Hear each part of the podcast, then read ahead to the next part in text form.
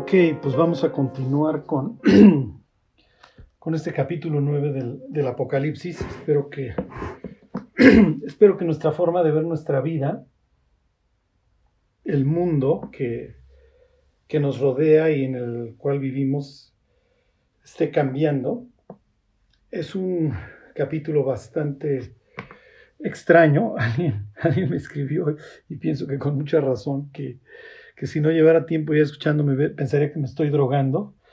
Ganas no me faltan y seguramente con lo que irá sucediendo en los próximos meses, pues yo creo que yo creo que a nadie, pero pues no va a ser tiempo de no va a ser tiempo para ello. Y, al contrario, como como le escribe Pablo a Timoteo, pero tú sé sobrio en todo soporta las aflicciones, a obra de evangelista, cumple tu ministerio. Y luego habla de, de la presea, de, de, de, la recompensa, la corona de justicia. Dice Pablo, la cual le dará el Señor juez justo en aquel día. Aquel día es para el que vivimos. Dice, y no solamente a mí, sino a todos los que anhelan el regreso de Cristo. En medio de lo que estamos viviendo y conforme vamos abriendo los ojos, nos empieza a pasar, y ahí no, lo tiene que ordenar Pablo, digo, solitos ya nos está pasando, esta idea de que resta que los que disfrutan del mundo fuera como si no lo disfrutasen. Y casi, casi le pudiéramos decir a Pablo, pues ahí estamos, el mundo está perdiendo muchas razones para pasarla bien. Y mucho más cuando vemos lo que está sucediendo. Este, Quiero, miren, si me acuerdo el versículo, estoy casi seguro que es primera de Corintios 7, se los leo. Dice, pero esto digo, hermanos, que el tiempo es corto, resta pues que los que tienen esposa sean como si no la tuviesen, y los que lloran como si no llorasen, y los que se alegran como si no se alegrasen, y los que compran como si no poseyesen, y, y los que disfrutan de este mundo como si no lo disfrutasen, porque la apariencia de este mundo se pasa. Ok, y bueno, más bien ya quisiéramos que, pasara lo, que está sucediendo en este mundo, lo que las noticias que estamos leyendo son cada vez más imposibles de creer, cada vez más, más inauditas, lo que, lo que la infancia está sufriendo y lo que se le está haciendo a la infancia es... Pues miren, no sé si ha pasado en otras épocas, ahí está el testimonio de Sodoma y Gomorra, pero lo que está viviendo la humanidad es una brutalidad, Sí, este. Bueno, eh, quiero, quiero arrancar eh, con unos versículos de, del libro de, de Daniel, este, capítulo 10, porque lo que quiero hacer antes de continuar con este capítulo 9, que obviamente es un, es un shock, eh, sobre todo lo que los judíos pensaban y su forma de entender el mundo y la vida, es hasta cierto punto entendible porque cuando, cuando arranqué la, serie de Apocalipsis, no me considero el primero, el primer estudio, este, yo les decía que los últimos 40, 50 años Occidente Europa, América, América Latina, ha estado más menos, pudiéramos decir, digo, dentro de un caos, dentro de un mundo caótico, ha estado más o menos estable.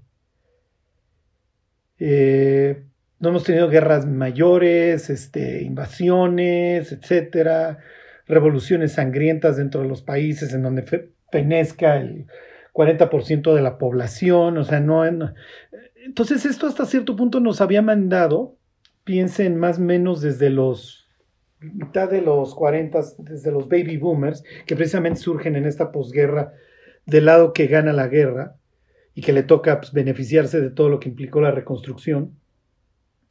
Este, los suburbios, las nuevas universidades, etcétera, la salida de la Gran Depresión,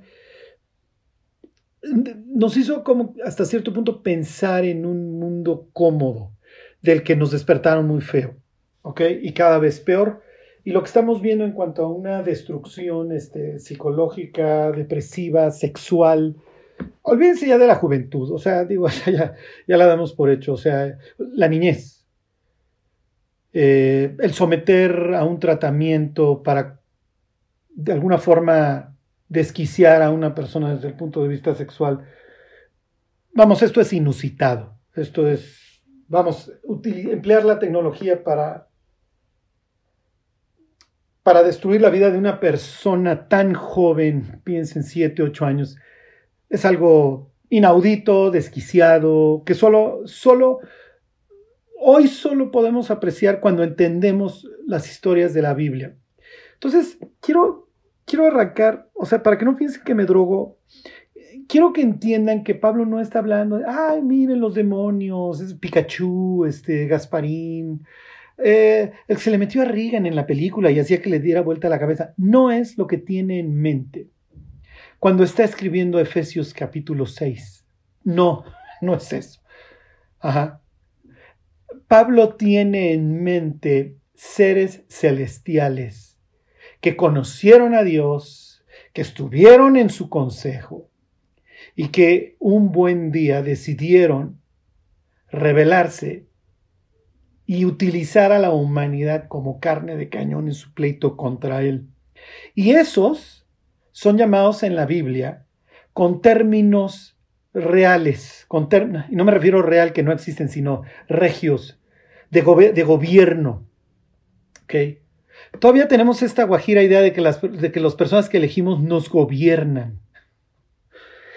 ¿Por qué? Porque no tenemos una cosmovisión bíblica. Pablo no está pensando en la niña que le da vueltas la cabeza.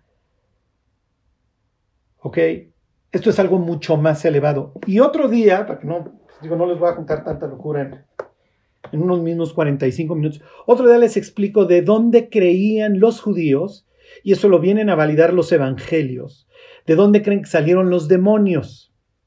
Pero no es lo mismo un demonio en sentido estricto que un príncipe ¿ok? O que un gobernador de las tinieblas. No es lo mismo. ¿Ok? Y abro otro paréntesis y espero que me vayan siguiendo el hilo.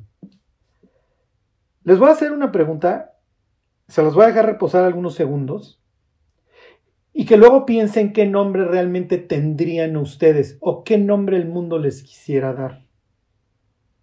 Ajá. Les voy a decir algunos nombres que aparecen en la Biblia. Esther, Mardoqueo, Sadrach, Mesac, Abed-Nego, Belsasar. Yo espero que para estos instantes cada uno de nosotros entienda cuál era el propósito de cada uno de estos nombres y dónde los reciben las personas. Unos, ya saben, lo reciben en Sinar, muy mal sitio, desde un punto de vista geográfico, diagonal, espiritual. Otros, vayan ustedes a saber dónde los recibieron, pero sabemos que su historia tiene lugar en Susa, en capital del imperio persa.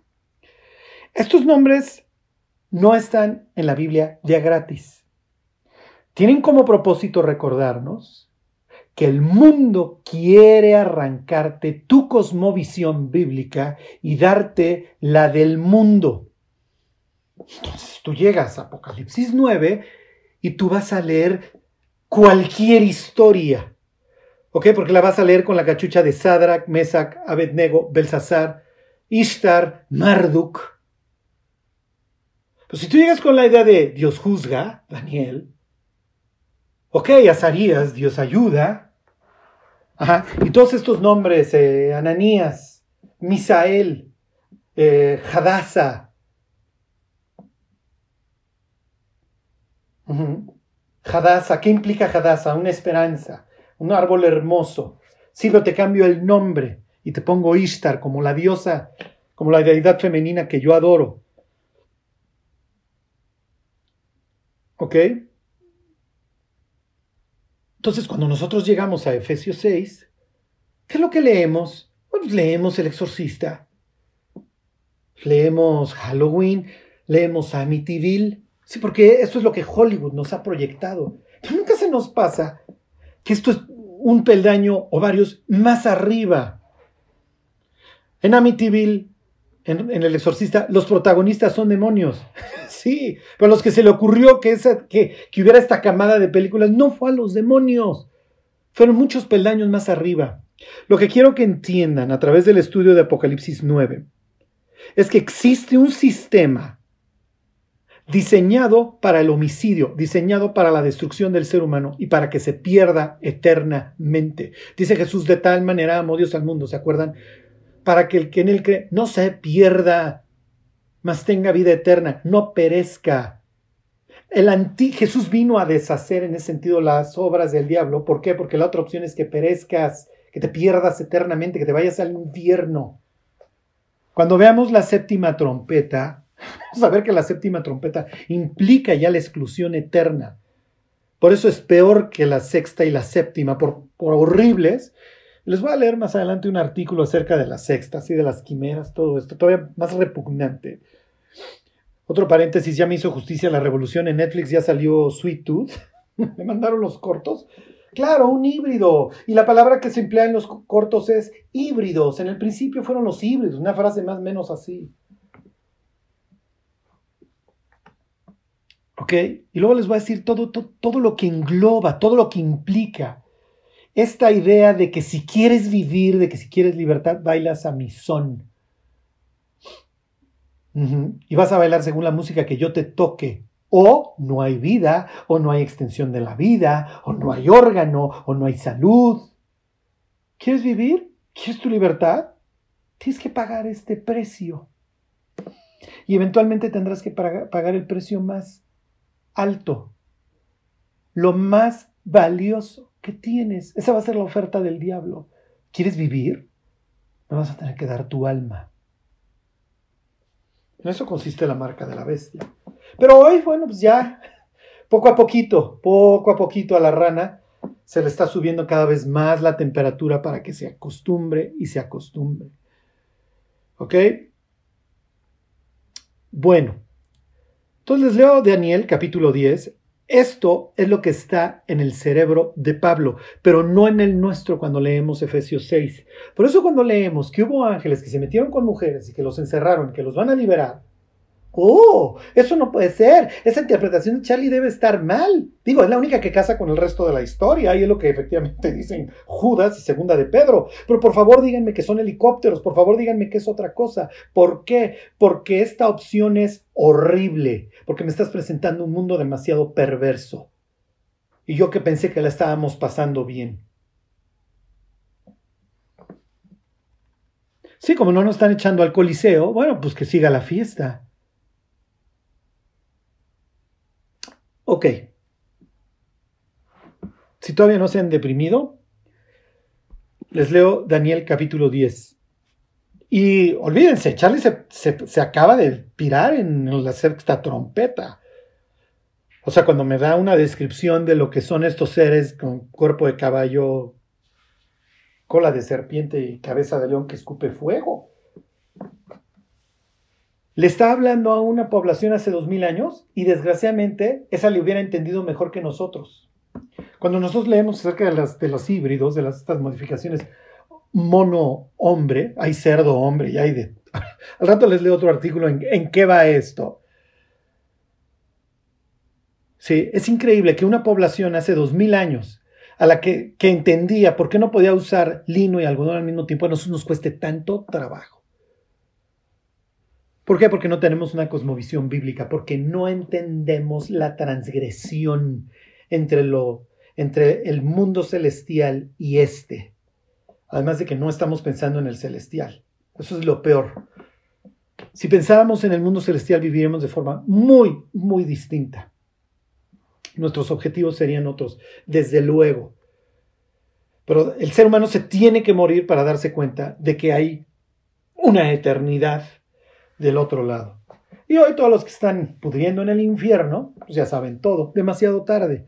No todo, porque obviamente están privados, viven en tinieblas, es lo contrario a la luz. ¿Ok? Pero bueno, por lo menos, como lo narra Jesús ahí en Lucas 16, si regresaran dirían, no sean tontitos, mis cuates. O sea, el hígado, la retina, el tímpano, el caracol, el cielo, las naranjas no, no aparecen juntas nomás porque sí. Pero bueno, como, como nos gusta el ateísmo, tanto a cristianos como a incrédulos, preferimos ir por la vida eh, como avestruces metiendo la cabeza en un hoyo y, queriendo tapar el sol con un dedo. Pero bueno, este, sé que es horrible. ¿Qué es mejor? ¿La bendita ignorancia o saber la verdad? ¿Qué prefieres? ¿Ver a la Estatua de la Libertad como un símbolo de la libertad que veían los migrantes que venían de Europa? ¿O como la portadora de la luz y un símbolo pagano? Con sus siete rayos que le salen de la frente. Bueno, depende si queremos que siga la fiesta o no. tengo noticias. Creo que los políticos de todo el mundo nos han estado engañando. Creo que tengo una ligera sospecha. Cuando veo cómo se pelean los del partido A contra los del partido B y se insultan abajo de las noticias, lo único que uno puede hacer es levantarse y aplaudirle al Satán. Pero bueno, fíjense, capítulo 10 del libro de Daniel. En el año tercero de Ciro, rey de Persia, fue revelada palabra a Daniel llamado Belsasar. Oh, qué extraño. Qué extraño que lo quisieran llamar Belsasar y que quisieran arrancar su cosmovisión bíblica. ¿Verdad? No, en serio, si el país de allá es cristiano, en serio. Yo todo lo que exporta es cristiano. Todo lo que sale de Sinar es bueno. Digo, no le vayan a decir Babilonia, por favor. Bueno, dice, y la palabra era verdadera, para variar se va a enterar de algo verdadero Daniel, y el conflicto grande. Pero él comprendió la palabra y tuvo inteligencia en la visión. Más adelante va a decir, ¿se acuerdan? Daniel, los impíos procederán impíamente, pero los entendidos comprenderán. Se trata de esto, se trata del engaño. Y pues, así se llama Babilonia, obviamente, y a otras ciudades como Nínive, ¿sí? las, maestras, las maestritas, las, las, maestras en hechizos. Y además nos encanta, eh, a los cristianos nos fascina el hechizo. Si no, apagaríamos la tele. Dice, en aquellos días yo, Daniel, estuve afligido por espacio de tres semanas. Yo creo que todos los que leemos la, la, prensa alternativa, las noticias alternativas, deberíamos estar afligidos, por tres semanas. Dice, versículo 3, no comí manjar delicado, ni entró en mi boca carne, ni vino, ni me ungí con ungüento, hasta que se cumplieron las tres semanas. Y en el día 24 del mes primero estaba yo a la orilla del, río, del gran río Hidekel. Y alcé mis ojos y miré y aquí un varón vestido de lino y ceñido sus lomos de oro ufaz, espero que esto les recuerde a alguien. Su cuerpo era como de berilio y su rostro parecía un relámpago y sus ojos como antorchas de fuego y sus brazos y sus pies como color de bronce bruñido y el sonido de sus palabras como estruendo de una multitud. Este es el traje normal de un ser celestial. ¿Ok? Ya veremos capítulo 10 de Apocalipsis en donde vemos una descripción bastante similar. ¿Ok? Según el contexto, capítulo 1 de Apocalipsis, es Cristo, es Dios o puede ser un ángel. ¿Se acuerdan? Estos que parecen relámpago, qué raro. Ahí en la tumba de Cristo.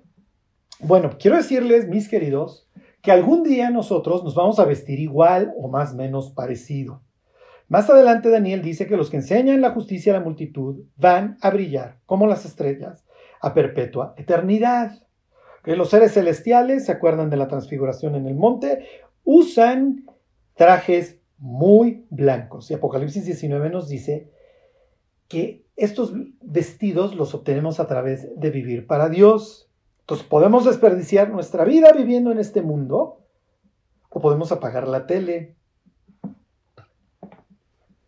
¿Ok? Miren, yo no estoy para contárselos ni ustedes para saberlo. Hay un señor de estos, de la, ¿cómo le llamaremos? Este, historia, eh, prensa, noticias, del mundo alternativo, de los llamados truthers, que un día con una supercámara que tiene, se puso a filmar a la televisión. ¿Ok? Y sí, claro, ya se pueden imaginar lo que encontró en varias de las diapositivas. Su cámara tiene esta capacidad de tomar X cantidad de imágenes por segundo. Y claro que encontró pornografía. Claro que la encontró en los programas menos ofensivos. Charlie, esto no puede ser. Es que me estás hablando de un mundo total y perfectamente perverso. ¿Sí? ¿Sí? Sí. Es lo que dice Jesús. Él ha sido homicida desde el principio. A eso se dedica. A ver cómo las almas se tateman en el infierno. Encuentra placer, lo motiva. Ver a la imagen de Dios revolcándose en un sitio de olvido, pervirtiendo, dañando. Ok, si todavía no están lo suficientemente deprimidos, no le han apagado, le sigo. Su cuerpo era como de berilio y su rostro parecía un relámpago y sus ojos como antorchas de fuego y sus brazos y sus pies como de color de bronce bruñido y el sonido de sus palabras como el estruendo de una multitud. Ok, típico, típica, esto lo encontramos, ¿se acuerdan? Como el estruendo de muchas aguas, Apocalipsis 19. El aleluya, sí, el de Hendel. Tiene esta idea. Ok, versículo 7. Y solo yo, Daniel, vi aquella visión, no la vieron los hombres que estaban conmigo. Espero que se hayan acordado del testimonio de Pablo. Ok, sino que se apoderó de ellos un gran temor y huyeron y se escondieron. Esto, mis queridos jóvenes, les va a pasar. Solo tú vas a ver esa visión y no la van a ver tus cuates y se van a echar a correr. Y cuando llegues con tu Biblia y con una nueva cosmovisión van a pensar que estás enfermo mental, que mejor continúes viendo pornografía y drogándote. ¿Ok? Pero bueno, más vale padecer con el pueblo de Dios que gozarse en Egipto o por lo menos eso es lo que opinaría don Moisés, que prefirió el vituperio de Cristo que gozar de los deleites temporales del pecado y ser llamado hijo de la hija de Faraón. Ok, quedé pues yo solo, mis jóvenes, acostúmbrense a la soledad. Mis viejitos, acostúmbrense a la soledad, acostúmbrense a vivir contracorriente. Acostúmbrense el mundo está mal. Si tú crees en Cristo y en las profecías y en lo que está pasando, tú estás bien. Por más que tengas una luz, un huracán frente a ti, digo, por favor. Ok, y dice, y vi esta gran visión, es lo que vas a ver. Es lo que dice Salmo 24. Si tú tienes comunión con Dios, vas a recibir, a entender su pacto. Dice, no quedó fuerza en mí, mismo que Apocalipsis capítulo 1, ¿se acuerdan? Antes mi fuerza se cambió en desfallecimiento y no tuve vigor alguno, pero el sonido de sus palabras, pero oí el sonido de sus palabras. Y al oír el sonido de sus palabras caí sobre mi rostro en un profundo sueño, con mi rostro en tierra, misma situación. Y aquí una mano me tocó, misma situación de Juan en Patmos. E hizo que me pusiese sobre mis rodillas y sobre las palmas de mis manos, y me dijo, Daniel, Varón muy amado, está atento a las palabras que te hablaré y ponte en pie, porque a ti he sido enviado ahora. Mientras hablaba esto conmigo, me puse en pie temblando. Entonces me dijo Daniel, no temas, desde el primer día que dispusiste tu corazón a entender y a humillarte en la presencia de tu Dios, fueron oídas tus palabras, ¿no? Si Dios sí te ha estado escuchando. Y acaso de tus palabras yo he venido. Ok, les voy a volver a leer el versículo 1. En el año tercero de Ciro, rey de Persia, fue revelada la palabra a Daniel llamado Belsasar, y la palabra fue verdadera y el conflicto grande, pero él comprendió la palabra y tuvo inteligencia en la visión. Y entonces me eché tres semanas, bla, bla, bla, y entonces le dice, no te preocupes, Dios sí oye. Lo que pasa es que yo no pude, como mensajero, esto quiere decir malaj, ángel, ángelus, lo mismo, en el griego, como mensajero no podía yo llegar, porque ¿qué crees? Les leo versículo 12. Perdón, versículo 13. Más el príncipe, oh, del reino de Persia se me opuso durante 21 días. Entonces, ¿cuál fue la situación con el ángel? No podía pasar. ¿Por qué? Porque el príncipe de Persia Obviamente no es un humano que pueda estar deteniendo ángeles. Se le opuso a este mensajero. ¿Por qué? Porque esta es su tierra. Tan tan. Lo que dice Deuteronomio 32. La humanidad fue repartida desde Babel. Sorry, lo lamento. Esto es lo que tiene Pablo en Efesios 6. No tenemos lucha contra sangre y carne, sino contra príncipes que gobiernan el mundo. Lo lamento, o sea, digo, qué bueno que, voten y etcétera. Está bien, es una prerrogativa, es un privilegio, dice nuestra constitución. Qué bueno. Todos los que gobiernan el mundo no son las autoridades. Y sí, no somos revoltosos y nos sometemos a las autoridades, sí, porque nuestro reino no es de este mundo además. ¿Ok? No somos del mundo. Antes Dios nos escogió a nosotros. Y por como nos escogió, el mundo nos aborrece. Sí, pero es bien feo que el mundo te aborrezca. Pues sí. ¿Qué esperabas? ¿Un paseo por el parque? ¿Aplausos? ¿Popularidad?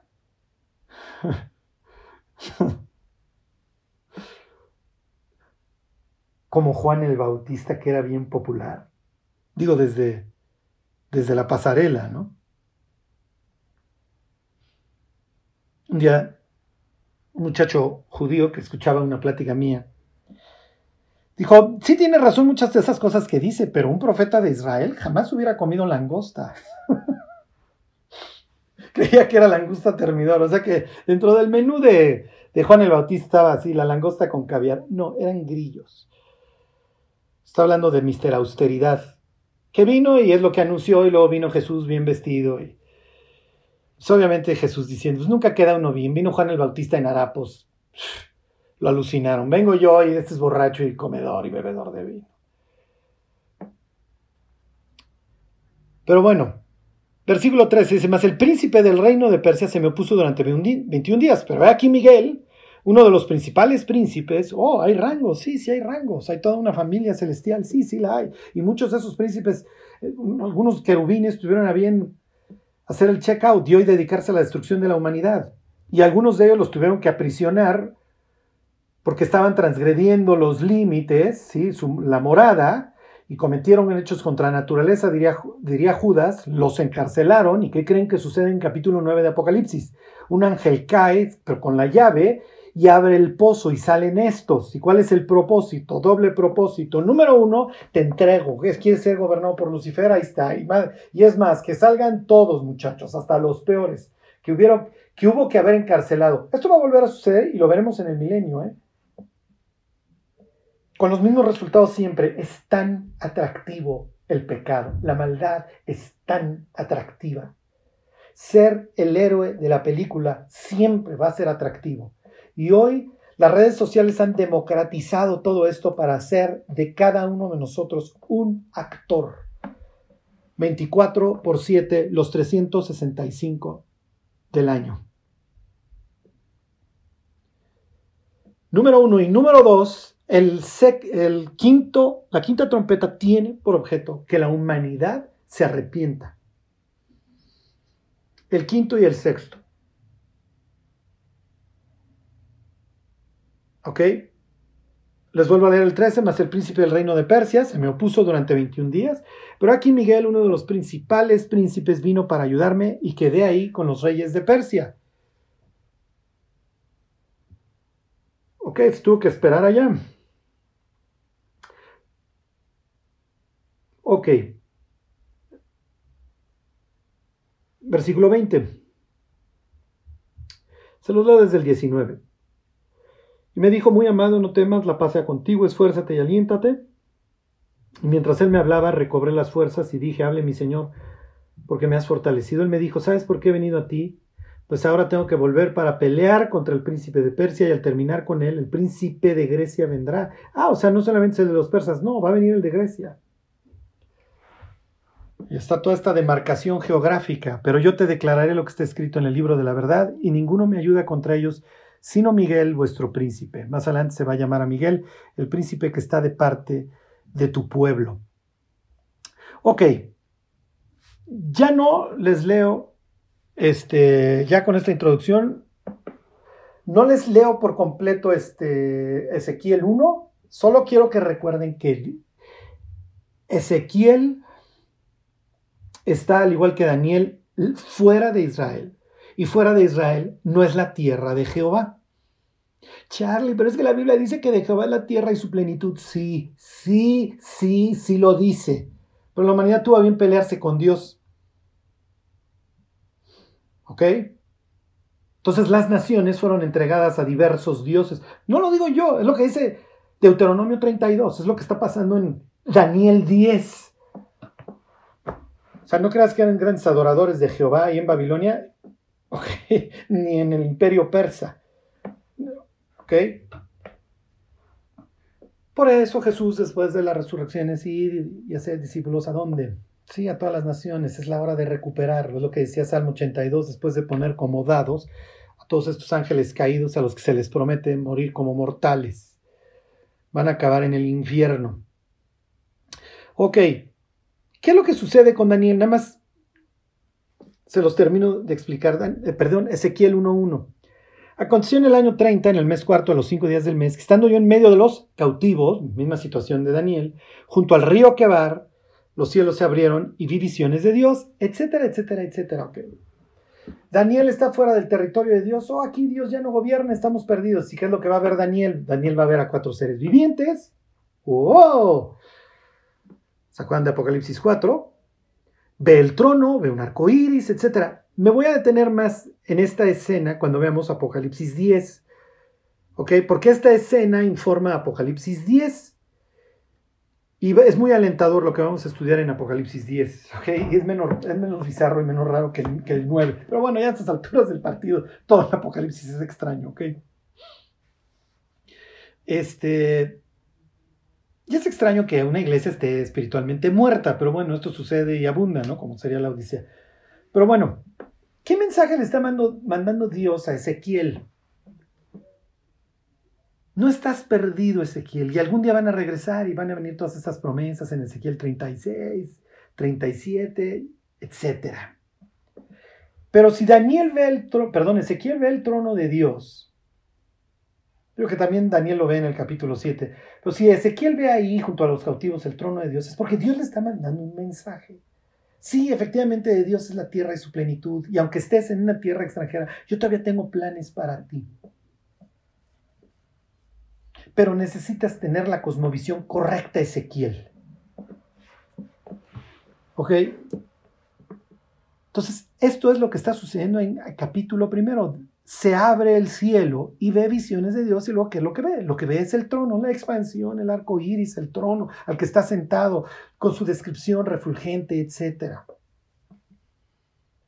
¿Ok? Si nosotros no alzamos los ojos con la capacidad de, por lo menos desde un punto de vista figurado, ver un trono, ver a los querubines, ver a los 24 ancianos, ver a los ángeles y saber que Dios está dirigiendo los destinos del mundo, que nos toma en cuenta, pero que vivimos en un territorio hostil, en donde gobierna Lucifer y ángeles caídos, que no, no, no, no, su especialidad no es que a la gente le dé vueltas la cabeza y vomite lejos. Su especialidad es que el ser humano se pierda, que sea incrédulo, que no crea en Dios, que no tenga una cosmovisión bíblica, que no vea la vida a través de los ojos de Dios. Si no logramos eso, olvídense. Lo que vamos a ver en Apocalipsis 9 van a ser artefactos. Ok, ya una vez que se deprimieron conmigo, Vamos a ver el ejército este que sale del abismo. Y no, no vamos a ir Apocalipsis 9, espero que sí ya lo hayan leído varias veces hasta el cansancio. Ahora lo vamos a entender y vamos a ver qué es lo que tiene Juan en mente.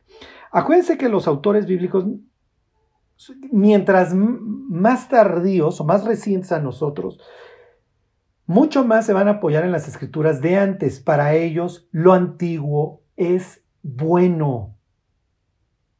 ¿Ok? A diferencia de nosotros, ellos no tienen esta cosmovisión en donde lo antiguo es de desecharse.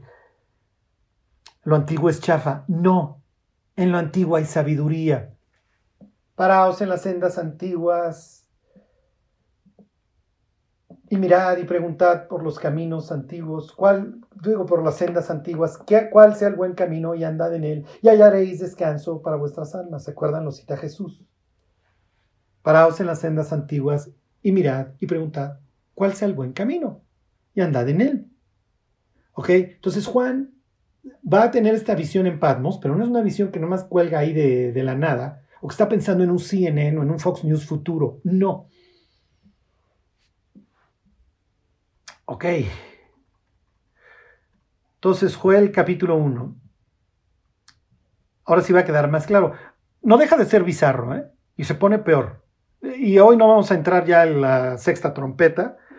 Les leo la próxima semana el artículo que les tengo listo para lo de las quimeras. Es tétrico, ¿eh? Lo que la humanidad va a estar viviendo en 10, 15 años, si se le permite. Va a ser una especie de cantina de Star Wars, pero bueno. Les voy a recomendar un libro de... Se los recomiendo la próxima semana. Dice, palabra de Jehová que vino a Joel, hijo de Petuel, oíd esto ancianos y escuchad, los moradores de la tierra. ¿Ha acontecido esto en vuestros días o en los días de vuestros padres? De esto contaréis a vuestros hijos y vuestras y vuestros hijos a sus hijos, y de sus hijos a la otra generación. Lo que quedó de la oruga comió el saltón, y lo que quedó del saltón comió el revoltón, y la langosta, qué raro, comió lo que del revoltón había quedado. Entonces aquí tenemos una masacre, ¿ok? Es las plagas estas arrasando con todo. Lo mismo que Apocalipsis 9, nada más que estas van a arrasar no con la hierba, ¿ok? Y explícitamente se menciona. Despertad borrachos y llorad, gemid todos los que bebéis vino a causa del mosto, porque os es quitado de vuestra boca. ¿Ok? Porque pueblo fuerte e innumerable subió a mi tierra, sus dientes son dientes de león y sus muelas muelas de león. ¿Ok? Asoló mi vid, descortizó mi higuera, del todo la desnudó y derribó sus ramas, quedaron blancas. Llora tú como joven vestida de silicio por el marido de su juventud. Ok, hasta acá. No, se los leo hasta el 10. Desapareció de la casa de Jehová la ofrenda y la libación. Los sacerdotes ministros de Jehová están de duelo. Qué raro. El campo está asolado, se enlutó la tierra, porque el trigo fue destruido, se secó el mosto, se perdió el aceite. Ok, muchas ideas. Tienes esta plaga asociada con la langosta. Esto no es nuevo para Joel ni para ningún israelí. Este motivo de emplear la langosta como un juicio no es nuevo. Número uno. Número dos, la menciona a los borrachos. Ok, decirles que despierten. Número 3. Eh, la idea de que el mosto es quitado, me brinco al versículo 6 y esta idea de que la vid y la hoguera son destruidas. Acuérdense que la vid y la hoguera son símbolos no solamente del milenio, sino de, prosperidad. ¿Ok? La higuera se emplea en la Biblia como un símbolo para la era mesiánica, como un símbolo del milenio. Pero también, por eso en Reyes dice que cada uno vivía debajo de su vida y debajo de su higuera. Más o menos esta es la expresión que se emplea. La idea de que se destruyó la vid y la higuera y de que todo quedó destruido, de que la tierra se enlutó, es de que está viniendo un juicio. Para los judíos esto no sería nuevo, pues, se los viene amenazando Jeremías con Babilonia y a los del reino del norte así les fue. Y esta idea de que delante parece jardín y, conforme el ejército va arrasando queda como desierto, la va a manejar más adelante Joel. Lo que quiero que vean es la idea de destrucción. ¿Ok? De que se acabó la fiesta, de que ya despierta de la borrachera, se acabó. Viene un tormento que te va a provocar que te quieras morir no importa quién seas, qué estatus tengas, la idea de esto ya se acabó. Esto es demasiado. ¿Ok? Obviamente con el propósito de que el ser humano se arrepienta. ¿La gente se va a arrepentir? Sí, se van a arrepentir muchos. Muchos no se van a arrepentir. Es lo que dice capítulo 9 de Apocalipsis. ¿Ok? Se acabó la fiesta ya. Tan tan. Se abrió el pozo y salió quién? Pues sí. Ya veremos qué implica esta palabra apolea y dónde la usa Pablo y dónde la usa la Biblia. Este, ¿Ok? Apolión, obviamente, viene de esta palabra, destrucción, lo mismo que Abadón en hebreo, de Abad. ¿Ok? Es la idea, por eso es que se llama el destructor. ¿Ok? Y acuérdense que al dios, Apolo, que se le asocia con tres cosas que la Biblia menciona, el arpa, la corona y el arco, también se le asociaba con la langosta y con las plagas. ¿Ok? Capítulo 9 nos dice que este ejército tiene dientes como dientes de león. Son tantos que hasta el sol se oscurece, les leo versículo 6, pueblo, porque pueblo fuerte, ahorita les digo que tan fuerte, esto es, y si me tardo, me tardo porque quiero que se vayan con la idea completa. Porque pueblo fuerte e innumerable subió a mi tierra, sus dientes son dientes de león, o que esto debería de ring a bell, como dicen los gringos. Ok, me brinco al capítulo 2 de Joel. Tocad trompeta en Sión. ok, qué raro. Y dad alarma en mi santo monte. Tiemblen todos los moradores de la tierra, porque viene el día de Jehová, porque está cercano. Ok, que tiemblen los moradores de la tierra. ¿Qué es lo que dice Apocalipsis 9? Que los seres humanos van a querer morir. ¿Qué es lo que dice Jesús? Desfalleciendo los hombres por la expectación de las cosas que sobrevendrán. Sí, porque ahí sí ya todos van a tener una cosmovisión bíblica, o por lo menos no bíblica, sobrenatural. y es la verdad, el ser humano prefiere hablar de los ovnis, que están de moda, qué raro, y pensar que somos una creación ovni, y cuál seguramente va a ser la cantaleta cuando salga Apolo. O sea, es que muchachos, llevan portándose súper mal todos estos años, pero ya vine a resolverles todos sus problemas. Y claro, pues quién como la bestia, quién podrá luchar contra ella. Ya pórtense bien, muchachos, todos lo seguimos regañando. Versículo 2, día de tinieblas y de oscuridad, día de nube y de sombra. Mm, qué extraño. Como sobre los montes se extiende el alma, así vendrá un pueblo grande y fuerte. Semejante a él, no lo hubo jamás, ni después de él lo habrá en años de muchas generaciones. Bueno, Ok, ¿qué tiene que ver esto con capítulo 9? Váyanle poniendo palomita. La oscuridad. ¿Ok? La cantidad. El pueblo distinto. No son seres humanos lo que sale del pozo. Este ejército no son seres humanos. Es un pueblo grande y fuerte. No, no son asirios, no son babilonios, no son... Y ya no menciono más nacionalidades, ¿ok? Delante de él, versículo 3, consumirá fuego, tras él abrazará llama. Como el huerto del Edén será la tierra delante de él y detrás de él como desierto asolado, ni tampoco habrá quien de él escape. No es de que, bueno, como en Independence Day, pues, de todo lo que nos han estado programando todos estos años, saquen los ejércitos y vamos a luchar contra ellos.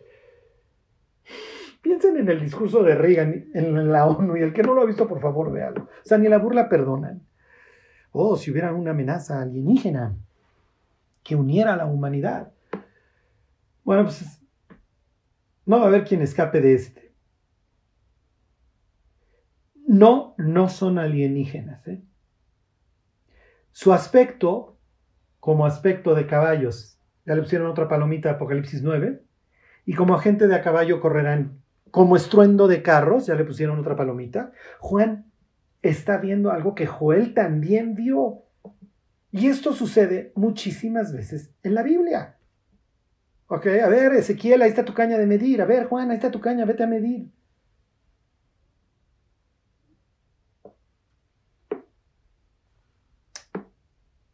Ok. Versículo 6. Como estruendo de carros saltarán sobre las cumbres de los montes, como sonido de llama de fuego que consume hojarascas como pueblo fuerte dispuesto para la batalla. Qué raro, ¿de dónde se le habrá, de dónde se le ocurrirán tantas cosas a Joel? Eso, a paréntesis, Apocalipsis 9, 7 al 9. El aspecto de las langostas era semejante a caballos preparados para la guerra. En sus cabezas tenían como coronas de oro, sus caras eran como caras humanas. Tenían cabello como cabello de mujer, sus dientes eran como de leones, tenían corazas como corazas de hierro, el ruido de sus alas era como el estruendo de muchos carros de caballos corriendo a la batalla. Me regreso a Joel. Versículo 6. Delante de él temblarán los pueblos, se pondrán pálidos todos los semblantes. Ahí está el deseo de morir. ¿Qué es esto? Como valientes correrán, como hombres de guerra subirán el muro, cada cual marchará por su camino y no torcerá su rumbo. No son los partos, ¿eh? Ninguno estrechará a su compañero. Fíjense, en ese sentido sí se parecen a lo que dice Proverbios en cuanto a las langostas. Dice, cada uno irá por su carrera y aun cayendo sobre la espada, no se herirán. En pocas palabras, son inmortales, no los puedes matar. Y aun cayendo sobre la espada, no se herirán. Irán por la ciudad. Es que Charlie, esto debe de estar hablando en sentido figurado. No, no está hablando en sentido figurado, está describiendo lo que dice Apocalipsis 9, tal cual. Sí, ni modo. Los hijos de Dios abandonaron su propia morada, se metieron con las mujeres, los encarcelaron y al fin de los tiempos los liberan para ser juzgados también. Ok. Versículo 9, irán por la ciudad, correrán por el muro, subirán por las casas, entrarán por las ventanas a manera de ladrones. Delante de él temblará la tierra, se estremecerán los cielos, el sol y la luna se oscurecerán y las estrellas retraerán su resplandor. Así que este ejército celestial, malo, de seres celestiales, se asocia con el día del Señor en cuanto al sol y la luna oscureciéndose, eso ya se lo saben de memoria, y las estrellas retrayendo su resplandor.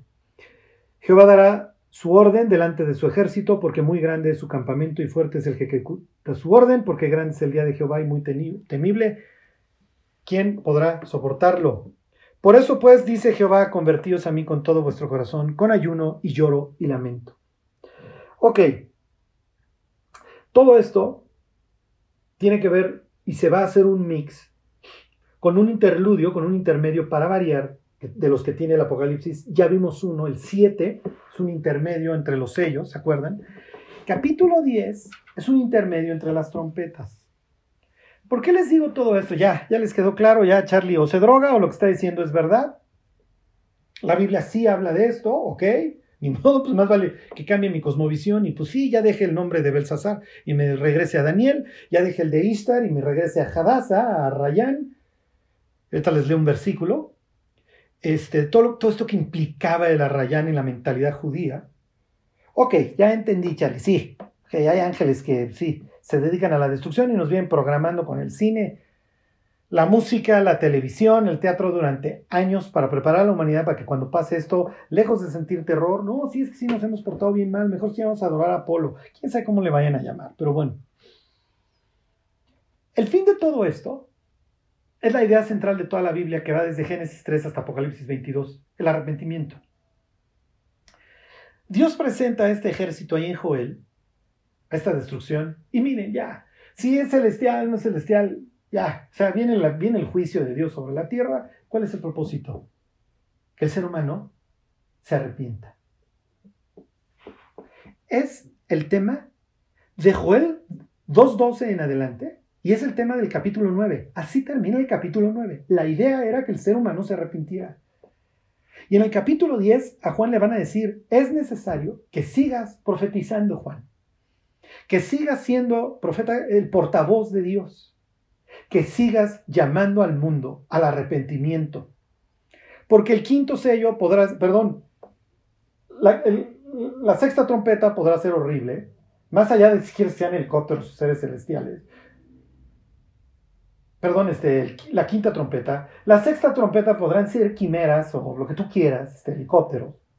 Pero el fin de todo esto es que la humanidad se arrepienta.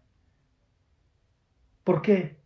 Porque la séptima trompeta es, Dios ya gobierna. Y si Dios ya tomó al mundo, quiere decir que los incrédulos no están, no, ya no están, ¿verdad? No, están en el infierno. Y esto es peor que todo lo anterior. El infierno implica una soledad y un olvido eternos.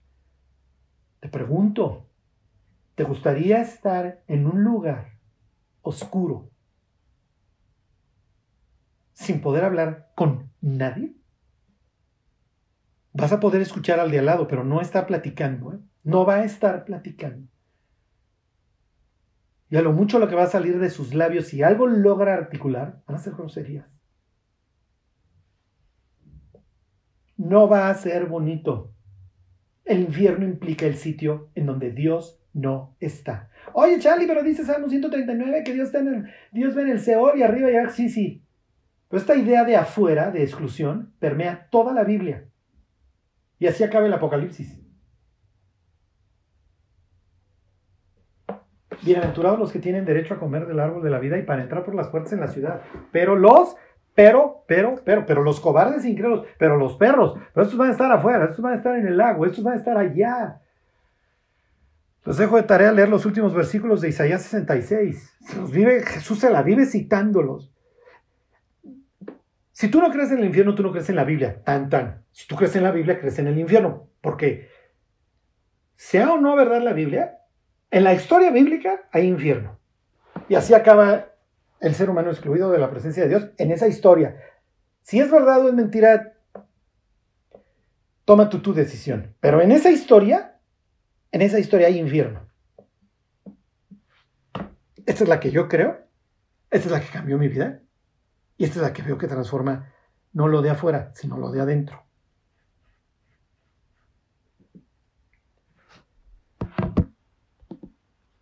Al final de cuentas, espectacular o no, Apocalipsis 9, acaba con el tema del arrepentimiento. Lo mismo que Joel. Rasgad vuestro corazón y no vuestros vestidos. Convertíos a Jehová vuestro Dios. Porque misericordioso es y clemente, tardo para la ira y grande en misericordia, y que se duele del castigo. ¿Qué nivel de dureza va a haber para que la forma de llevar al ser humano al arrepentimiento sea abrirle la escotilla a esos malandrines? Pero bueno, pues del nivel, del nivel.